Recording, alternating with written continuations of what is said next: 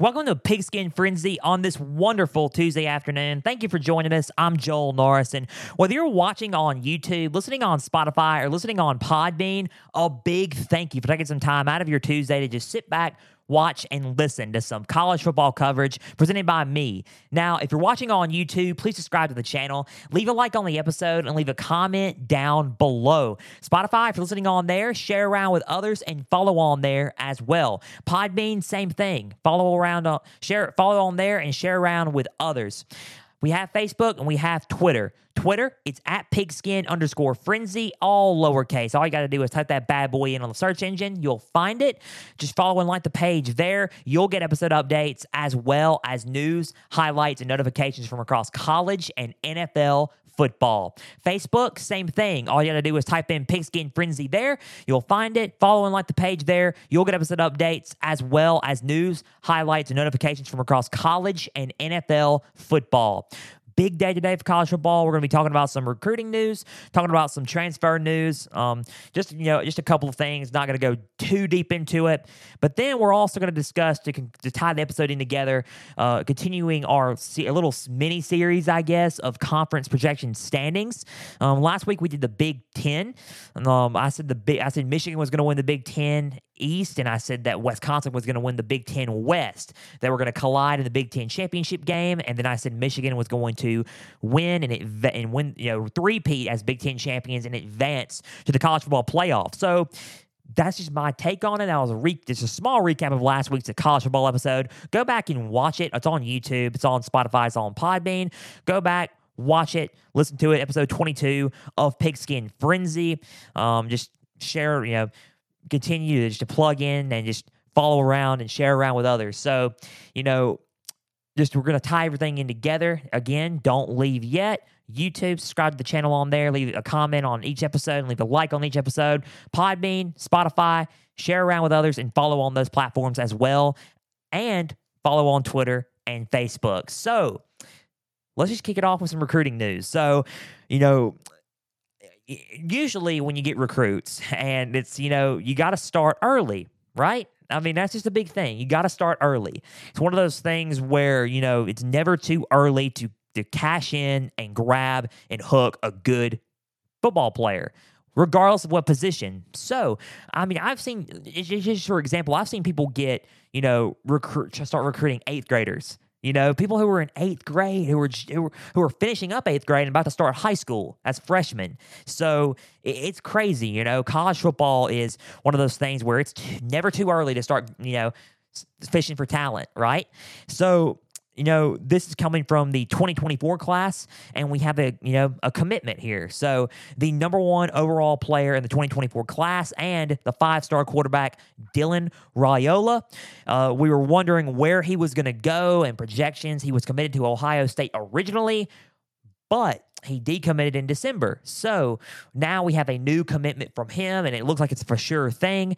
So Dylan Raiola, um, quarterback, five star quarterback for the number one overall player in the recruiting class of 2024 has committed to the Georgia Bulldogs. So, not a big surprise there. We were wondering if it was going to be, okay, going to go back to Ohio State. We were here thinking uh, Miami was in play, USC was in play, along with Clemson, but Georgia was also in play there, and we were thinking, okay, Georgia looks like they're going to land on the 24 7 sports crystal ball predictions. It was heavily pointing towards Georgia, and they landed him. So uh, he's a good overall talent. He's a crisp decision maker. His accuracy is good. He, um, you know, he lights up the field and he's an electric football player. So good pickup for Georgia here. But what does this mean for Georgia? Well, I mean, it looks like Georgia's just doing Georgia things. So Georgia is literally, you know, amongst the elite now in college football, and we're just going to have to get used to it in terms of recruiting, in terms of facilities, in terms of on the field play, uh, you name it. They are coaching. Uh, position groups, defense, you name it. They are amongst the elite in college football, not just the SEC, but in all overall college football. So you're just going to have to get used to it right? Back to back defending national champion Georgia Bulldogs looking for a three-peat this season. And with all the projections going on now, it's looking like Georgia could do it. So who knows, right? I think, you know, you know, it's one of those things where Georgia, uh, again, still amongst the elite. They are, you know, looks like they're, you know, trying to have a good bounce back, you know, after losing a lot to the draft. However, which one thing that Georgia has is depth. Depth is something that always, you know, was occurring in Alabama when Kirby Smart was the defensive coordinator there. Bama still has depth, but what I'm saying is Georgia has taken a lot of what Alabama has done in in in in their in their like dominant years.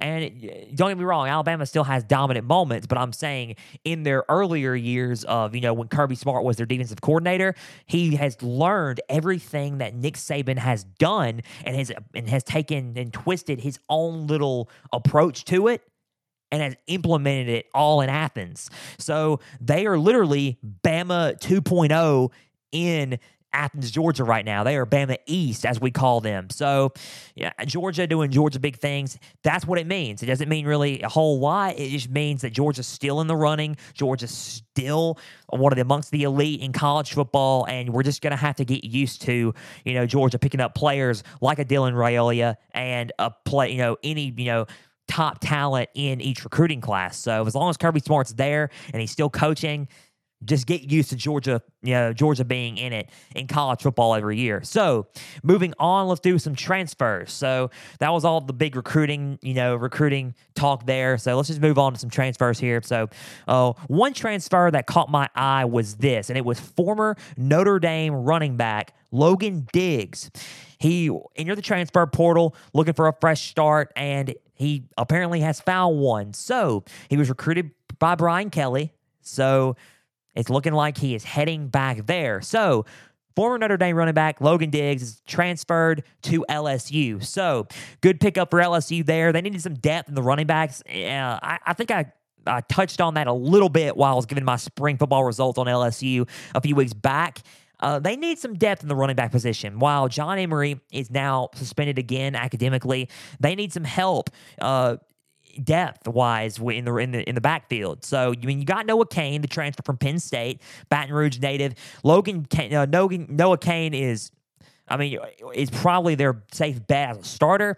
Then you got uh, Armoni Goodwin. Uh, Armoni Goodwin is, you know, one of the fastest players and most underrated players in probably in the SEC in the backfield. So, I mean, you got him, you got Noah Cain, and now you also got not just you got a power back in Noah Cain. You got a more of a speedy type back in Armoni Goodwin. Then you got the best of both worlds with Logan Diggs. So Logan Diggs comes in and he's going to bring, you know, some elusiveness and he's also going to bring some balance. He's also going to bring some speed and I mean, he's going to bring some power. You know, he's got some power to him, which is good. You know, he's a fast running, he's a fast runner, but he brings some power too. You know, he's an underrated power runner. And I think that, you know, he's going to add some much needed depth to the backfield at LSU. Baton Rouge, you know, was calling him home and he's a native. So it all fits. Brian Kelly's there, the, the coach that recruited him to Notre Dame.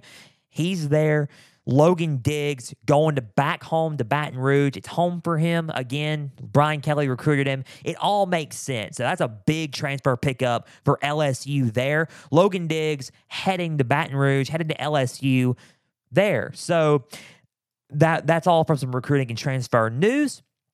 And we're going to move on and we're going to tie everything in together. It's probably going to be a shorter episode than normal, but I mean, you know, I mean, it doesn't matter, right? We're going to all tie it in together with the Pac 12 anyway. So I just wanted to touch on some recruiting and some transfer news there. So let's move on to the Pac 12 standings and the conference projection standings. I started this kind of mini series of, you know, doing projections. Y'all all told me, okay, projections don't matter. Not until, you know, not until August or, you know, not until the game's actually played. Yes, I understand that. You know, projections get busted. You know, Michigan and, and Wisconsin. I mentioned that how they were going to be in the Big Ten title game last season, or I mean, this coming up season. But you never know. You know, it could. For all I know, Rutgers may win you know, may win the East, and you know, Northwestern may win the West. It may be a Rutgers and Northwestern Big Ten championship. Likely not going to happen, but you never know. You know, it's just, it's just football. You never know what happens. Projections get busted all the time. So I was saying that Michigan and Wisconsin are, in my favorites, the odds on favorite to win their divisions and to go to the Big Ten championship in Indianapolis first weekend in, weekend in December. So, uh, I mean, continuing on with the trend, we're talking about the Pac 12 now. And I think it's fun to do these projections just to see, you know, the takes that you know the takes of every you know everybody and where you know where people you know are standing now heading into the fall so these are solely based on you know where things stand now. So just to make that clear I, i'm not going to sit there and say that it won't change because i think projections will change. I said that last week. I think projections are going to change. Uh, if ohio state looks better than michigan I may pick Ohio State over Michigan, you know, but right now I'm currently picking Michigan over Ohio State because I like where Michigan's headed just a tiny bit better than Ohio State. I like Ohio State, and I think Ohio State is going to make a New Year's Six Bowl. However, right now, I don't know if they're going to make the playoffs. Now, who, who knows? They may make the playoffs again as a one loss team. They did last season against Georgia and played a heck of a game against Georgia in the Peach Bowl. But I'm just saying, you know, that's where things stand now in in my honest thoughts. So in the few months down the line when we're playing football, my projections may change. I may say, oh, I think, you know, Ohio State's going to beat Michigan, or I think Colorado's going to win the Pac 12. Who knows? Who knows? We don't know until the games actually play, but it's fun to make projections to see where things and see where everybody stands now. So let's kick it off with the Pac 12. So last week I did it in divisions. The Pac 12 has no divisions. Okay. So they don't have any divisions anymore. They don't have a North and South. Um, it's all 12 teams just like the Big 12, whoever has the one and two spot goes to goes to the Pac 12 championship game. Um, last year it was Utah and USC. USC was one, Utah was two, and Utah ended up beating USC in a rematch, and then they beat them again, and then they won the Pac-12 title to to advance to the Rose Bowl. Usually, if the Pac-12 champion does not go to the playoff, they win the, the Pac-12 title game and they go to the Rose Bowl. So we're seeing who's going to the Rose Bowl this year, and or could be if the if the circumstances are right, who goes to the college football playoff. So here here are my thoughts. Here are, you know, where everything stands in my, you know, my standings. So, US, uh, so, uh, so, so there's no divisions, no north, no south. I mean, it's USC down to Colorado, down to wherever, right? So there's no divisions. Um, it's no north and south. It's 12 teams. So how are we going to do this? You're thinking, Joel, you're not going to throw up 12 teams in one graphic. You're just going to cover yourself up in the picture. You're right. I'm not going to do that. I'm going to go through two graphics like I did last time 12 through 7 and 6 through 1. So we're going to kick it off and pop the graphic here now. So 12 through 7, and here's who I have in the Pac 12 standings 12 through 7 currently California at 12. Stanford at 11, Arizona at 10, Washington State at 9, Arizona State at 8, and UCLA at 7. I have Arizona State at 8. I think they're going to be much better, and I think they're going to be much improved this season. So Arizona State at 8. Uh, US, UCLA at seven, just because Dorian Robinson Thompson is not there. I think, hear me out. I think that Chip Kelly knows what he's doing. He's going to get everybody, you know, band together. Just because they lost Zach Charbonnet, it doesn't matter. You know, they lost a good running back in Zach Charbonnet, but I think UCLA will be, you know, still improved. But I think the teams uh, above them, the, the teams I just mentioned, are going to be much improved. So UCLA at seven.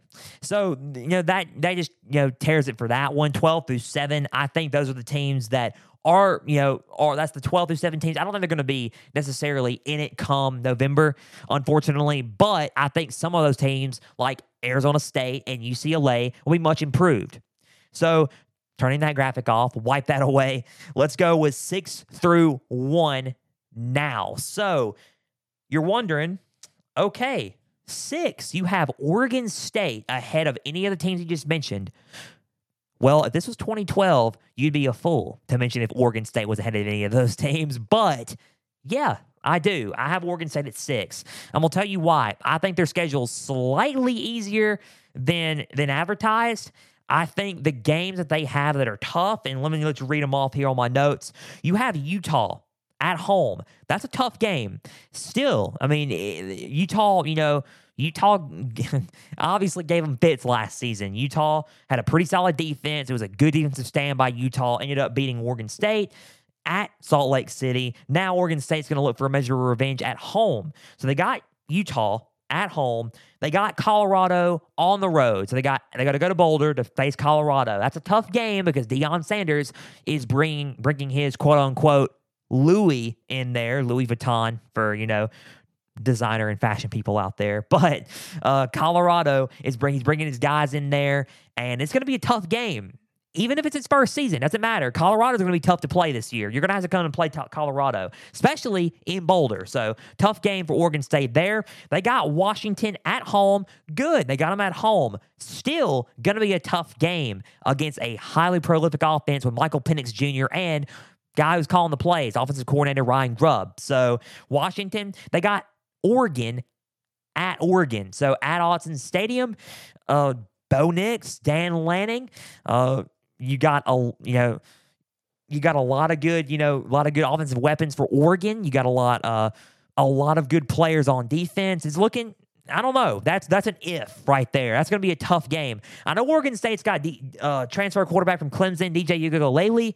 Um, that may can add some some more you know more you know star power to their offense. It may help them out offensively, but they got some tough games they got to get through.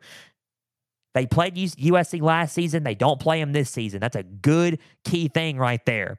Oregon State has four tough games, and those are the four tough games I think they have. In my honest opinion, I think the rest of their schedule is pretty winnable. So I could see them losing either three or four of those games because those are t- some tough games. Number five on you say on the list, Colorado. Um, Colorado is going to be a up and coming team like I said, I don't expect them to win the Pac 12. I don't expect them to make any noise in the playoff yet. But I think in the future, they will. I think you just got to keep rebuilding and keep some guys in there. It's a rebuild process is slow. They're not meant to be quick. Again, I mean, I, I get it. You know, you you're look you're thinking, okay, USC, you know, was quick last season. LSU won the West in the SEC. That was quick. I mean, TCU, they have a new head coach. They rebuild quick. They went to the national championship. I get it, you know, but those that's not normal, you know. Those are those are those may be teams that are ready to take the next step now.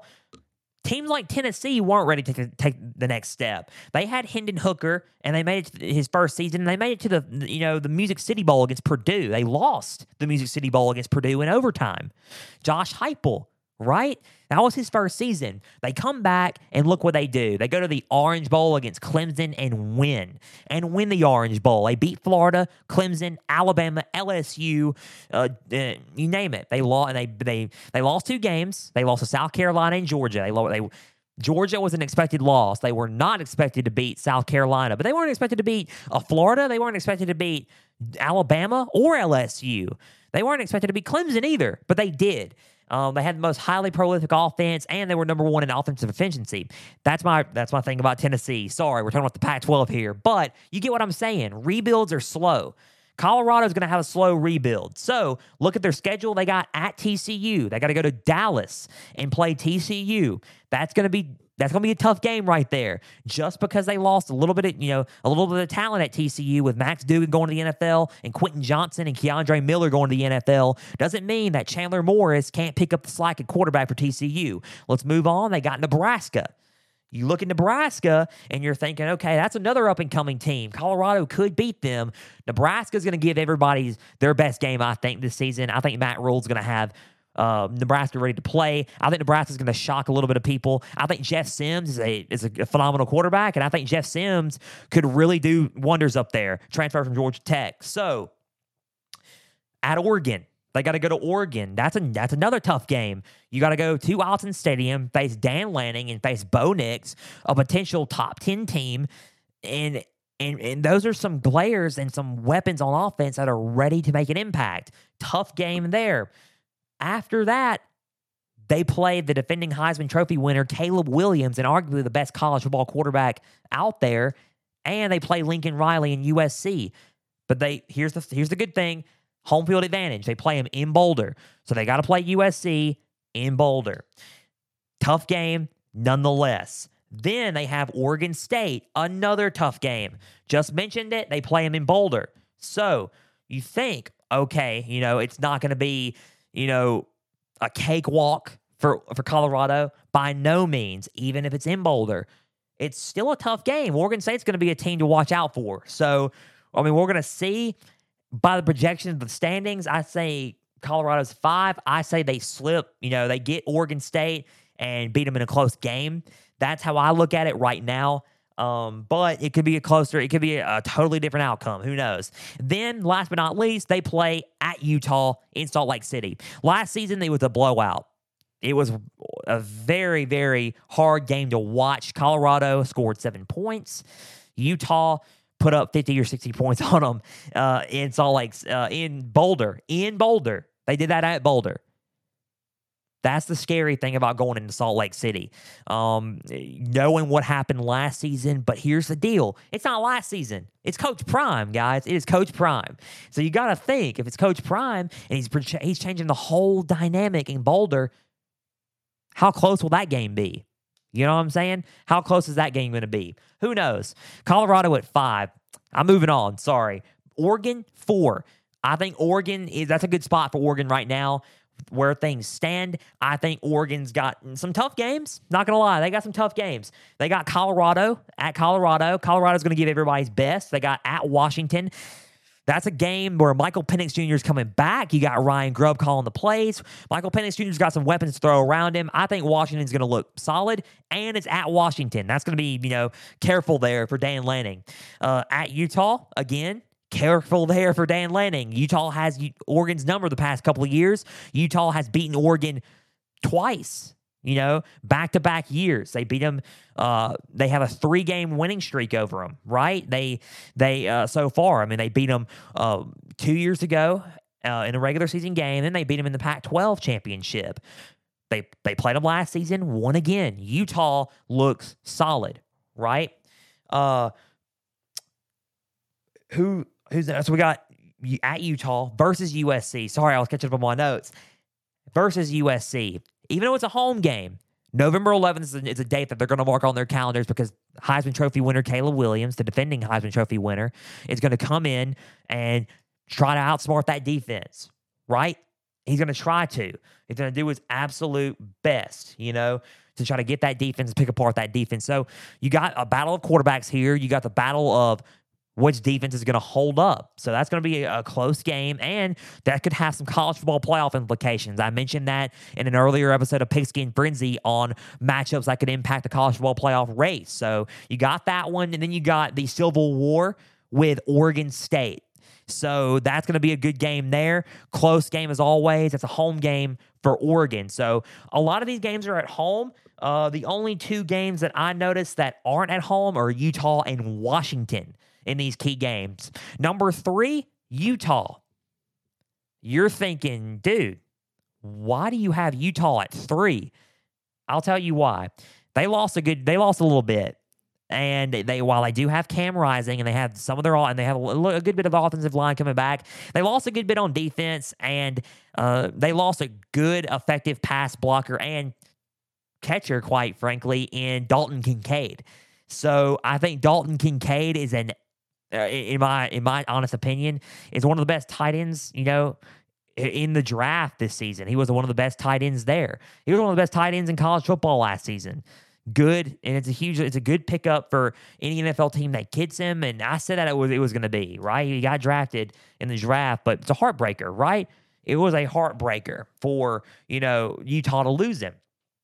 But I think there's three. I think there's some winnable games on here. Florida versus Florida, that could be a winnable game depending on how you know if they who Florida team shows up. They play them in Salt Lake. It's out of their comfort zone for Florida, and Florida didn't look all that good in the, in the spring game. So Uh, that's Florida. Then you got at Baylor. You got to go to Waco the next week to Baylor. That's a tough game. Dave Aranda is going to give everybody their tough, their you know their tough game, their tough, their their toughest game. So you got Baylor at Baylor. You got at Oregon State. That's a tough game. You got at Oregon State. You also have uh, at USC versus Oregon and at Washington. Uh, you got a lot of good games there, some tough games there. USC is a compelling one just because of the rematch, you know, from the from the last regular season game and from the Pac-12 championship game. So you got that, and you got Washington at Washington. That's going to be a tough sledding for Utah could be. Who knows? But it may be Cam Rising rises from the ashes, comes back from his injury, and helps Utah dethrone Washington or USC again, and they climb back into the ranks. But they have been the di- they have been the powerhouse almost for the Pac-12 these past few seasons. So Utah, you know, looking good there, right? So that's three. Number two, Washington you have Washington ahead of Utah. I do. I think Washington's offense and how they've looked late last season is going to roll into this season. I think what they did at Texas was good. I think it was a it was a good game from Washington overall. Their game plan was good. They moved the ball well on Texas, and Texas is usually known for some solid defense. They moved the ball quite well on them in the Alamo Bowl last season. So I think Washington uh, you know, is going to be number two. I think they have a good game against Michigan State. Uh, start starting out at Michigan State, it's a very winnable game. Uh, I think Oregon is a good game. It's home game for them. That could be a winnable game for them. It's at USC. That looks like it could be a, a loss for them at USC versus Utah at home game against Utah, and then at Oregon State. Oregon State's going to be a coin flip because Oregon State looks looked solid last season, and we got to see how they you know you know bring that momentum into this season. So that's Washington, and then number one USC. Right, they have games at Oregon at Notre Dame versus Utah and versus Washington. Those are their tough games versus Utah versus Washington. Luckily, they're home games. They're still tough sleddings. Those are some games that USC, you know, needs to come to play for. At Oregon's a game they need to come to play for. That's a game, like I said, that could mark all, you know, could impact the college football playoff race. And then you got at Notre Dame. Notre Dame, they beat them by a couple touchdowns last season, but Notre Dame was rising from the ashes late. Marcus Freeman's doing a heck of a job there. Good turnaround there. We got to see what Marcus Freeman does, right? Marcus Freeman, good coach. We got to see what they do there. So, number one, USC. Number two, Washington. Okay. Now you think, what does that mean? It it means they're in the Pac-12 championship game. So, Pac-12 championship game, USC versus Washington a rematch. So it's a rematch between both teams. Um, and who do I think wins that? USC. I think USC defeats Washington in a rematch for the Pac 12 championship game. I think USC is going to be proved to be too much, and Lincoln Riley's offense is going to outscore Washington's offense. And it's going to be a, a good battle between probably two Heisman candidates and, and could be a back to back winner in Caleb Williams and a potential Heisman candidate in Michael Penix Jr. from Washington. So USC defeats Washington. Again, I'm not going to give out any scores, but I think USC finally wins and you know wins the Pac-12 championship after all these years. Lincoln Riley gets his first Pac-12 title game in his second appearance, and Caleb Williams finally hoists the Pac 12 trophy as well. So that just about does it. That wraps up everything for Pigskin Frenzy today. That was the Pac 12 standings. And next time, we're going to look into more conference championship, uh, more conference standings and talk about conference championships and what have you. So we covered two of the Power Five. We got three more to cover. So that just about does it for Pigskin Frenzy. A big thank you for taking some time out of your Tuesday to just listen and watch and you know, some college ball coverage presented by me. Now, if you're watching on YouTube, please subscribe to the channel, leave a like on the episode, and leave a comment down below. Spotify, if you're listening on there, share around with others, and follow on there as well. Podbean, if you're listening on there, share around with others and follow on there as well. We have Twitter and we have Facebook. Twitter, it's at pigskin underscore frenzy, all lowercase. All you got to do is type that bad boy in on the search engine. You'll find it. Follow and like the page there. You'll get episode updates as well as news, highlights, and notifications from across college and NFL football. Facebook, same thing. All you got to do is type in Pigskin Frenzy. Follow and like the page there. You'll get episode updates as well as news, highlights, notifications from across college and NFL football. Big thank you for taking some time out of your Tuesday once again. Thursday, NFL edition of Pigskin Frenzy. We'll go over more, you know, games from last week's schedule release. We're going to talk about some news around, you know, the National Football League in general. So until Thursday, I'm Joel Norris signing off. We will see you for another edition of Pigskin, Frenzy, Pigskin Frenzy Thursday. Good night, everybody, and have a good evening. And once and, and to, every, to everybody out there, Stay the course.